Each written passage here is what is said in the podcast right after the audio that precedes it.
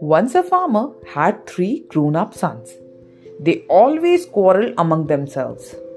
The father advised them to live in peace, but it had no effect on them. He was worried about their future. One day, the farmer fell seriously ill. He sent for his sons. He asked them to collect a handful of sticks, which they did at once. He tied the sticks into a bundle. Now, he asked them to break the bundle one by one. They tried hard to break it, but none could. At last, the farmer untied the bundle and asked each of them to break each stick.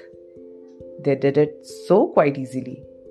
The father said, My dear sons, you could not break the sticks as long as they remained tied together, but you broke each single stick quite easily.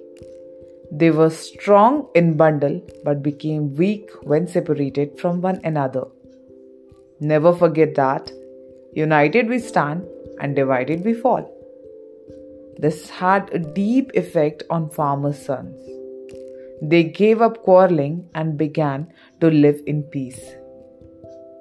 Moral United we stand and divided we fall.